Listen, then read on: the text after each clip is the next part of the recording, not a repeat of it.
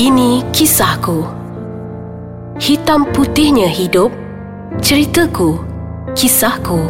Assalamualaikum warahmatullahi dan salam sejahtera saya ucapkan kepada semua pendengar di podcast Ais Kacang terutama sekali dalam Ini Kisahku. Ah, special untuk Ini Kisahku kita drag lagi satu episod. Sepatutnya last week. Ah, tapi dah panjang sangat. Saya rasa cerita ni menarik kita bawa pada minggu ini. Okey.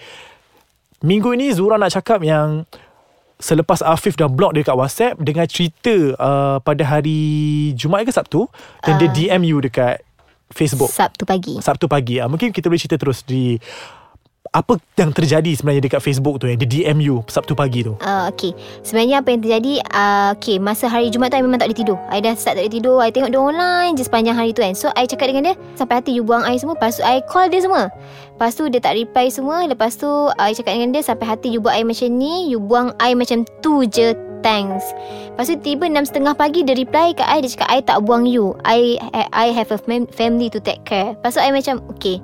Then I dah runsin dalam pukul 9 macam tu I tak tak tidur kan semalam I pening I baring tiba-tiba suddenly pukul 9 pagi I dapat call daripada cousin I hmm. Sebab cousin I ni kawan dulu dengan Afif masa sekolah So tiba-tiba kawan I cakap Hello Zura Zura dengan uh, Afif macam mana? Okay tak? So I macam kenapa orang tahu kan? So I terus macam I menangis.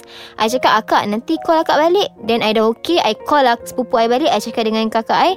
I cakap dengan sepupu I tu um, macam mana akak tahu yang yang Zura dengan Afif tak okey? Then dia cakap um, dia kata tak ada akak tanya okey ke tak? So, oh uh, ada isu lah 2 3 hari ni. Kenapa? Lepas tu dia kata ah, tak apalah kejap lagi akak datang rumah.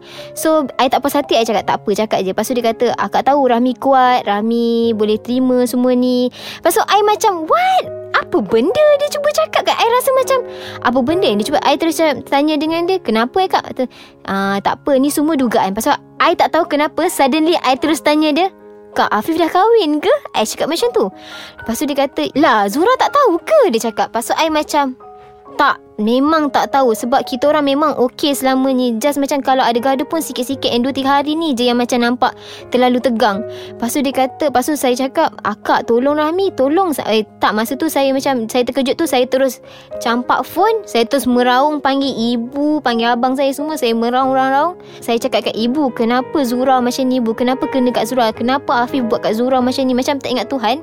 Okay uh, Rasanya macam dah dan macam nak tahu apa yang terjadi Kita berehat seketika Kita berjumpa selepas ini kita kembali lagi. Okey Zura. Lepas tu Zura? Okey lepas tu cakap uh, Okey masa dah merau nangis tu Perlu abang Perlu ibu semua. Ibu kata betul ke Afif dah kahwin? Lepas tu cakap Ya ibu. Akak kata Akak, akak Janah kata Dia dah kahwin. Lepas tu sekali cakap Lepas tu ibu Kenapa jadi benda ni kat Zura? Lepas tu sekali ibu tengok Saya macam dah Nangis teruk hmm. Macam orang yang macam Faham tak. Yelah kita terkejut. Tapi ibu time tu pun tengah Sakit, sakit Yes kan? Lepas tu ibu cakap One thing yang I rasa sedih sangat Bila ibu cakap Zura Zura jangan macam ni Zura je anak harapan ibu. Yang ibu rasa Nanti ibu nak kemo ni. Nanti siapa nak tengok ibu? Siapa nak jaga ibu? Kalau Zura sendiri Tak kuat Siapa nak tengok ibu nanti? Dia cakap macam tu. So I terus macam Yes my mom is important to me. So I macam rasa Tak I macam terus Lap air mata I cakap Rami eh Zura minta maaf. Tapi Zura nak minta satu je sekali je izin dengan ibu. Zura nak pergi kenduri kahwin dia. Tolong ibu tolong izin kan lepas tu ibu memang tak bagi. Abang pun tak bagi. Lepas tu dia kata kau nak buat apa pergi pergi wedding Afir cakap biar Rahmi nampak sendiri dengan mata kepala sendiri Rahmi yang dia memang dah kahwin. Sebab kalau Rahmi nak benci dia sekarang tak ada buruk dia yang Rahmi nak benci. Okay then ibu cakap pergi tapi ingat Rahmi pergi tu bawa maruah family. And please behave dekat tempat orang. Jangan buat orang malu. Walaupun dia buat kita macam tu Jangan buat orang balik. Okay I merayu. Okay I pergi. Yes Dalam pukul 2 macam tu Family uh, Cousin I ambil I kat rumah Bawa pergi kenduri. Yes I sampai pukul 3.30 Banner yang sama I pernah tanya dia.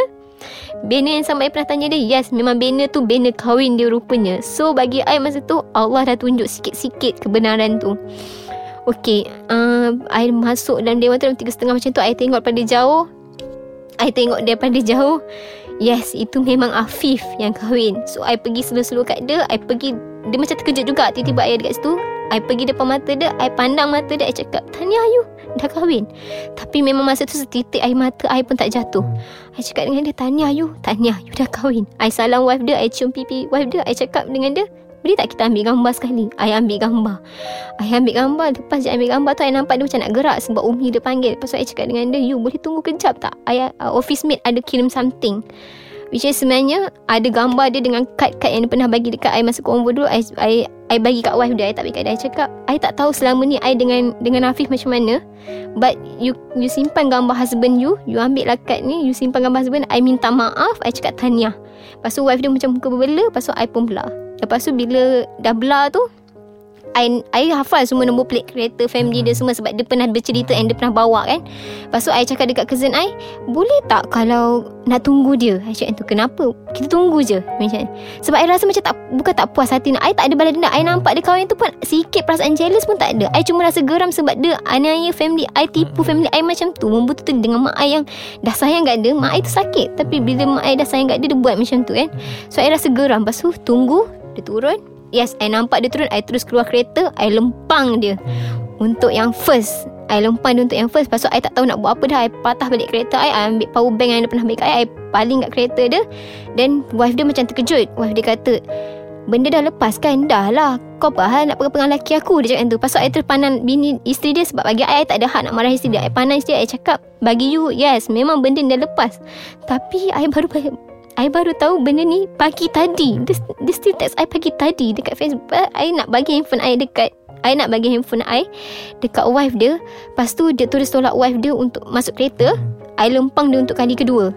So I dah lempang dia untuk kali kedua. Dia pusing balik sebab I beli beras driver. I pusing Dia pusing balik untuk masuk ke beras driver I cakap dengan dia Sampai hati you buat I macam ni kan You buat I macam ni I lempang untuk kali ketiga I terus belah So I masuk kereta Masa tu I dah niat I cakap Apa Apa pun jadi Lepas ni lantak kau lah. Aku tak nak ambil tahu Dah pasal kau. Yang aku tahu sekarang ni Apa yang kau buat Memang kejam.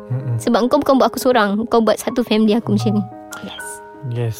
Wah nampak uh, Terluar di situ Selama beberapa episod. Episod ke-6 Uh, Zura uh, atau lebih kenali sebenarnya bila pendengar dengar Rahmi-Rahmi itu tu adalah panggilan manja untuk nama beliau. Jadi um, kita faham uh, kadang-kadang selama kita hidup ni dalam berpasangan ataupun dalam mengenali seseorang tidak selamanya baik, tidak selamanya buruk. Jadi mungkin uh, bila Zura bercerita berkongsi dengan kami sini dapat mengajar orang-orang di luar sana untuk lebih berhati-hati. Saya tidak mengatakan mana-mana pihak yang saya tak boleh berat sebelah. Jadi kita sama-sama menilai. Betul Siapa Zura, siapa Afif. Di sini platform kita untuk bercerita, berkongsi pengalaman bersama semua pendengar.